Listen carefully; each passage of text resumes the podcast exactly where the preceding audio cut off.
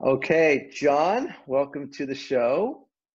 Thank you for having uh, me, Anthony. Yeah, it's uh, it's great to uh, finally sit down, Zoom to Zoom, virtual to virtual face um, for now.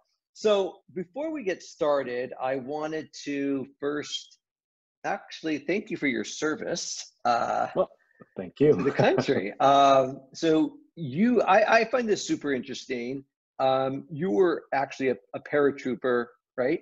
And yes. you, you did missions in Egypt.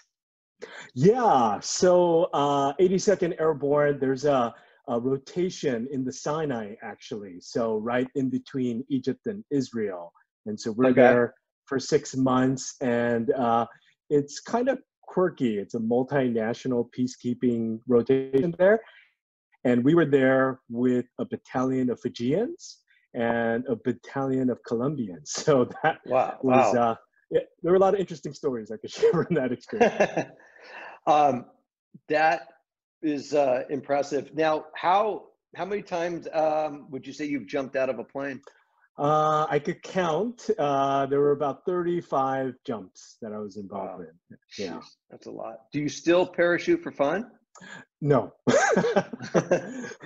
yeah, you've you've had your share. Yeah, and, I, I, think um, I, I, definitely got pulled in by watching one of those recruiter DVDs, and uh, mm-hmm. uh, I picked the uh, MOS, which is 11 Bravo, 1 Papa, for based on that DVD. I thought it looked super uh, exciting, but uh, kind of regretted my decision after the first jump. But you know, it oh is what God. it is. yeah. Well, still, I mean, not many people do that. Not many people serve. So thank you again for doing that. So, John, I thought one of the reasons why I wanted to have you on the show was because I um, I don't know any other companies that are doing what you're doing, and development, especially in Los Angeles, is booming. It has been booming. It's going to continue, and we're seeing a, a tremendous transition from old properties, old land and into new opportunities. So I wanted I wanted to talk about that. I thought that was really interesting, and I didn't see anybody else doing anything like it. Development in Los Angeles is very complex. It's very complicated. It's a very long process. It's very bureaucratic. And I, I personally, I work with a lot of developers. I work on development deals myself. So I'm familiar with it to a certain regard. I'm not a developer, I will say. Uh, I've never developed anything, but I've been through the process with clients of mine. So I wanted to ask first, where, where did this idea for brick and work come from? Yeah, so um, uh, I started off my career as a mortgage loan broker, but eventually I got my broker license. Um, I also did some real estate transactions here and there for just you know clients of mine that uh, were my borrowers. But eventually, I had clients kind of stump me years back when they were in the middle of an escrow for three lots attached in Koreatown, and they had asked me hey, so uh, you know, there's this kind of development boom going on even within Koreatown. So they had asked, um, you know, what do you think a developer would kind of value or pay uh, for this uh, for these properties if we went ahead and entitled them? And so that question led me on to kind of this path where I didn't know. And so the first thing I did was reach out to consultants. So I reached out to an architect, uh, and land use consultant, Alex Irvine, who eventually uh, uh, uh, ended up being my partner, and uh, kind of a financial guy as well. So we got them all in a conference room, and um, you know, obviously, all of them require retainer and kind of an engagement to to kind of get to that answer, and that answer uh, was too open-ended was what we realized after that meeting was you kind of have to know specifically what you're looking at as far as the development is concerned to then get a better idea of what that would be worth to a different developer uh, so um, i just felt that that was and and the cost i think was probably upwards of tens of thousands to kind of engage everybody to get to that answer. And so I, you know, after that meeting, um, I just I just felt that there was kind of this void or this lack of an ability to get this answer quickly. Um, that, that's it, just the initial due diligence, if that makes sense. So, you know, my clients weren't necessarily going to build it, so they didn't mm-hmm. want to take, you know, this all the way down to that path, but they just kind of wanted to roughly know, you know, what are the metrics, what am I looking at, what can you build, and so yeah, that that really started the journey. And obviously, I had a follow up meeting with Alex, and we kind of shared uh, the same idea, but on different perspectives. I was more on the broker end, and my partner Alex was more on the developer end, where his mm-hmm. clients kept, you know, pinging him and saying, "Okay, Alex, you know, you're working on this one project. For me, it's going great, but I have like three others that I'm considering. Can you give me your quick analysis on it?" So obviously, he wanted to kind of create some sort of uh, website or ability to tackle those requests as they were kind of interrupting um, what he was doing, which is really um, getting that uh, project fully entitled with the city. Right. And how long have you guys been at it now? I would say about getting close to two years. Okay, two years. And what what kind of results have you guys seen? The last two years have been pretty good. I mean, everything's been pretty good pre uh, COVID. So, what what kind of uh, results have you guys seen, and who who do you find is using it the most? Great question. So, um, I think at the beginning we obviously did pick up some early adopters and some top producing teams and different brokerages all around kind of Los Angeles, and we initially focused on the city of Los Angeles, and then gradually started to expand that out to different municipalities. Um, now we cover all of Los Angeles County, Orange County, and looking to expand to San Diego. But um, we built this for brokers because, um, you know, my um, thought process behind that was, you know, obviously developers know this, but this is kind of a shortcut for developers. So it does provide uh, somewhat of value, but I just mm-hmm. felt that the brokers were the ones that were involved in prospecting uh, to find sites and assemblages for developers, or they had listings that they needed information to market toward developers. Uh, so I just felt that the adoption uh, and also the value add was going to be uh, more toward brokers. So we, you know, kind of had to pivot. I went out to residential brokerages thinking that they might want this information, easy access mm-hmm. to kind of start to dabble in commercial real estate. But mm-hmm. uh, I think I held a couple lunch and learns, got glazed looks, and just scratching of the head. And so um, we kind of pivoted and said, okay, this is more in the realm of commercial real estate than than mm-hmm. residential.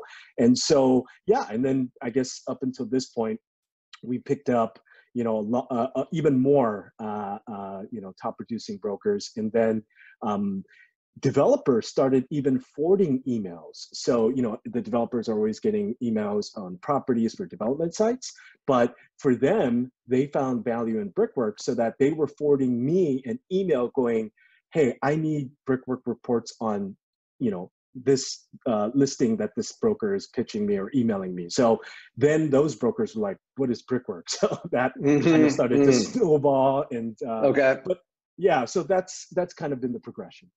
So John, so somebody, I'm a, I'm a listing broker, for example, and I see this property and I realize, uh, gosh, this could be a good development site. So I call you up, say, yeah. John, here's my property, one, two, three Main Street, and what could be built here?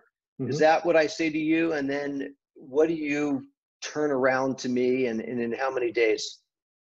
So we stick to one business day. I think um, kind of my partner's staff or that uh, my partner's firm is also uh, kind of supporting the requests. And so, and we picked up some more analysts. So about one business day. What the report covers has been a work in progress. So we initially wanted to provide some quick calculations, floor area ratio, your net buildable envelope, how many stories, what parking, and you know, is this within a transit-oriented community zone? TOC, or uh, would it default back to the state's density bonus program? But we've progressed. So uh, I think a lot of the top producing brokers started to ask more and more questions, wanted more involvement because what they were um, facing were developers now interested in their properties, but had a whole host of land use questions, right? Mm-hmm. And so we started fielding those questions. We started getting on conference calls with those developers to answer those questions. So we're kind of delivering more than the initial land use uh, report. We're also providing some consulting behind that. And yeah. uh, obviously, yeah, that's for the pro members, which just has been geared more toward commercial brokers, where it's a paid subscription, uh, a 250 a month uh, to be a part of that. Right. So if you're selling old property here in, in I don't know what any county, uh, Orange, LA, San Diego, they they should look at this, give you a call, and see what other potentials are here besides just what the uh, existing use is. Is that correct? Right. And we looked okay. a little bit deeper into the code too. So there's another part of this I didn't mention, which is uh, trying to figure out what kind of hurdles you're not seeing. So there might be a Q condition on it, a D limitation. There might be some weird nuance in the specific plan that then counteracts what the zoning is uh, inherently telling you. And this is quite frequent or quite common in, in LA, unfortunately. So we're trying to get to that quicker, if that makes sense, mm-hmm. at a lower cost point. But um, we're also now starting a new partnership with an architecture firm here locally in LA. Um, mm-hmm. We're going to be announcing that very soon. I'm sorry, I can't announce it here as right yet, but yep. what providing is what's called concept massing. And what that means is now, great, we provide development potential. You could build up to 150 units, but it's a skinny lot in downtown. Is that physically feasible? No. That's the job of the architect to come in and actually start to mass it and give you a highest and best use or uh, you know scenario one or two or three that you could kind of pick or pick through based on the actual physical massing of it. We're yeah. partnering with them to provide that again at a lo- lower cost point than going to them directly for this. So that's going to be launched here in a few weeks. And it's going to be through, uh, obviously, initially getting the report on the site through us, which is step one. But then that next step would just be okay, well, I want to provide a little more value to the developer where they could go themselves to the architect but the cost point still is going to be much higher if they go direct versus what we've just created, which is like kind of a, a slimmer down version of that massing model. Right. Now, in your reports, do you guys talk to the city, the planning department, or is it all uh, research that you guys find and dig up for the your uh, your clients?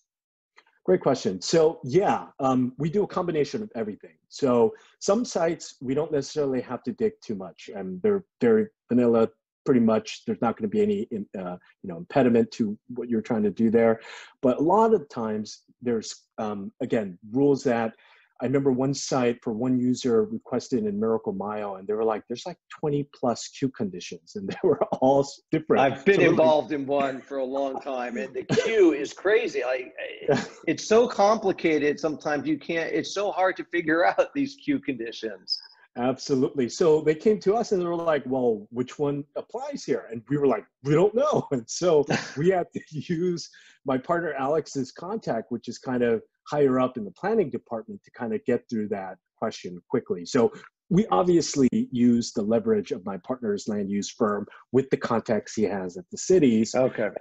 A lot of them are also ex city planners. I realize that when you have that kind of call by someone that worked exactly where you're at, it's just yeah. way faster to get to that answer than if you were some outside party trying to reach them directly. For sure. So, okay, couple couple couple questions. Um, what would you recommend to prospective developers in California, for example? Um, what, what's your take on uh, the development landscape you know, going forward?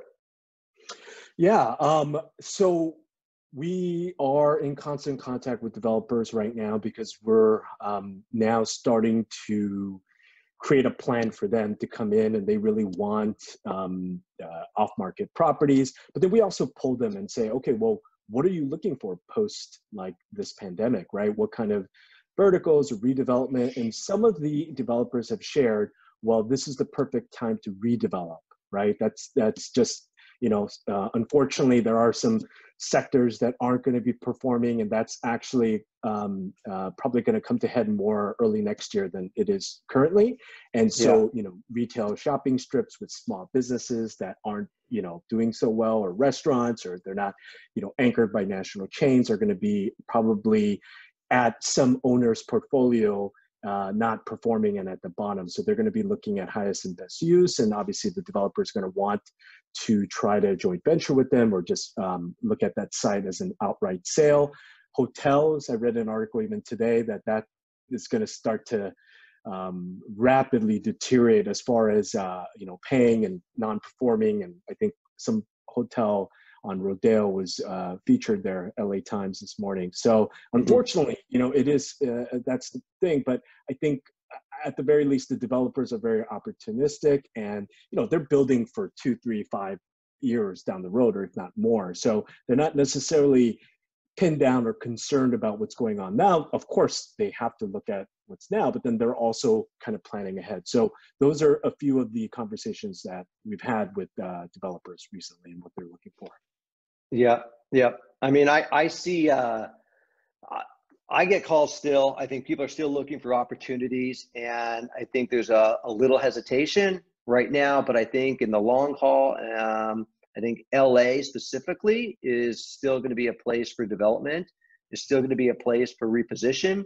Is still going to be a place for going vertical. I think our city as a whole has a long way to go to mm-hmm. create more density and people are not stopping living here and coming here and we just have so much to offer so i'm seeing it already in places where people never expected multifamily development along some of the you know pico boulevards and washington boulevards for example that used to just yeah. be you know single level mm-hmm. warehouses or retail and it's already happening so i think you guys are well positioned to offer a lot of value to agents and, and developers uh, going forward. Do you guys consider yourself a prop tech firm? Yes. Uh, more specifically, kind of uh, right now, commercial real estate prop tech versus maybe residential, but um, yeah. And so, what what do you what do you um, are you excited about any anything in that realm? um, prop tech has been picking up a lot in the last few years. Commercial real estate historically has been behind the eight ball in nice. technology, though I've seen Agreed. a lot of advances, um, you know, in the last decade, and it's great to see. And there's so many small startups coming around and, and, and bigger companies that are doing some some things, but we're we're we're catching up. Mm-hmm. Um, what um what are you excited about in the prop tech world?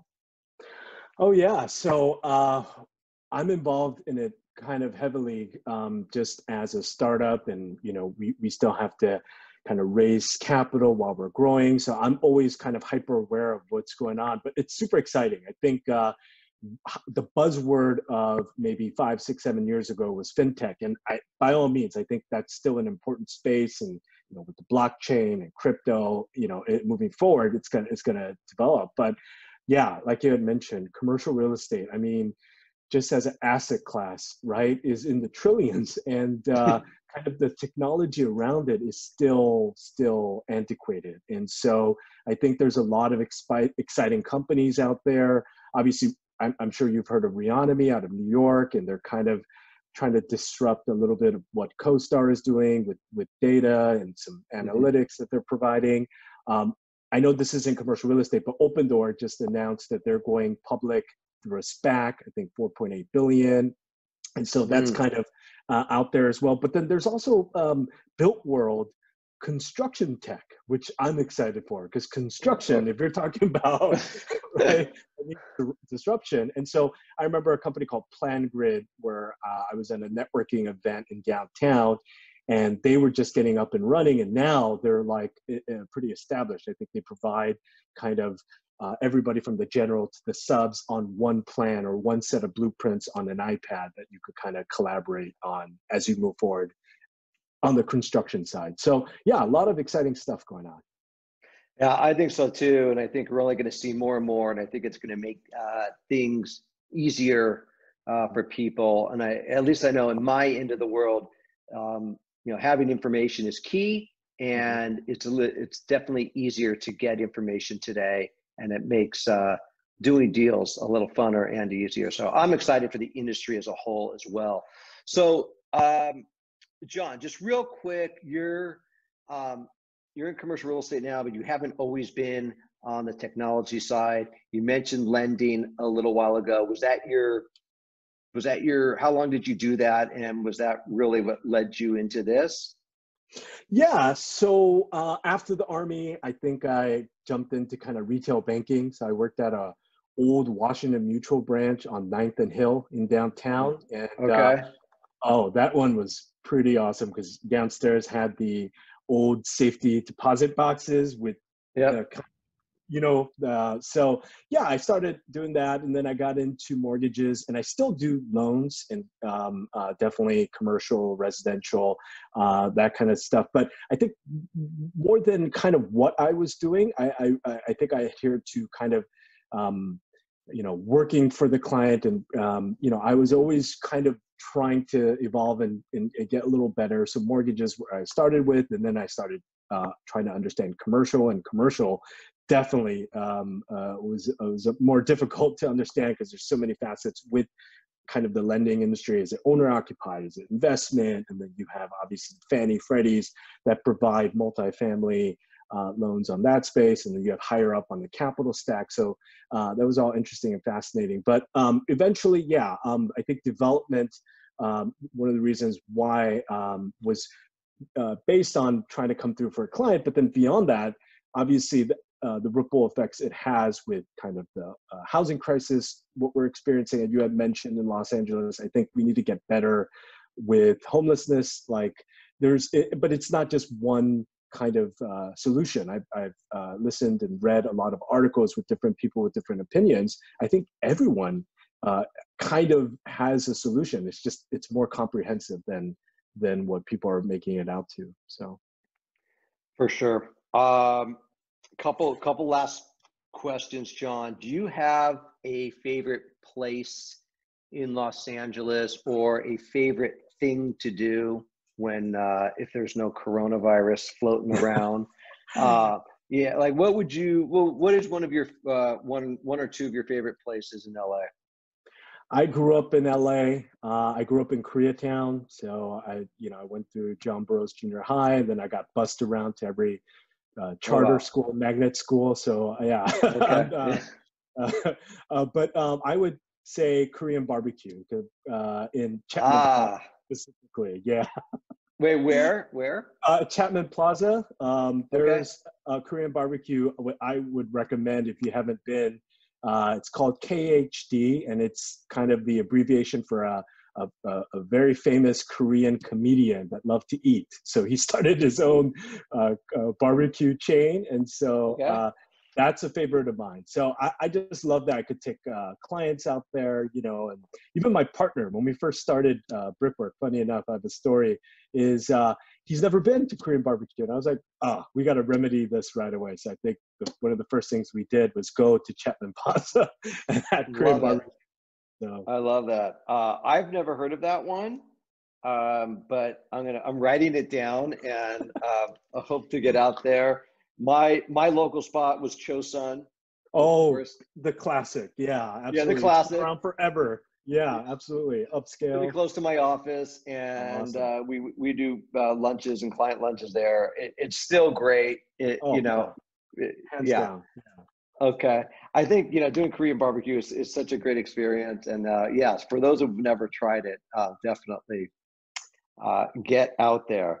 Are they, um, is that one open, by the way, right now? Are- Yeah, um, actually, there's one locally by me. I'm in uh, kind of close to Buena Park, and I think they're.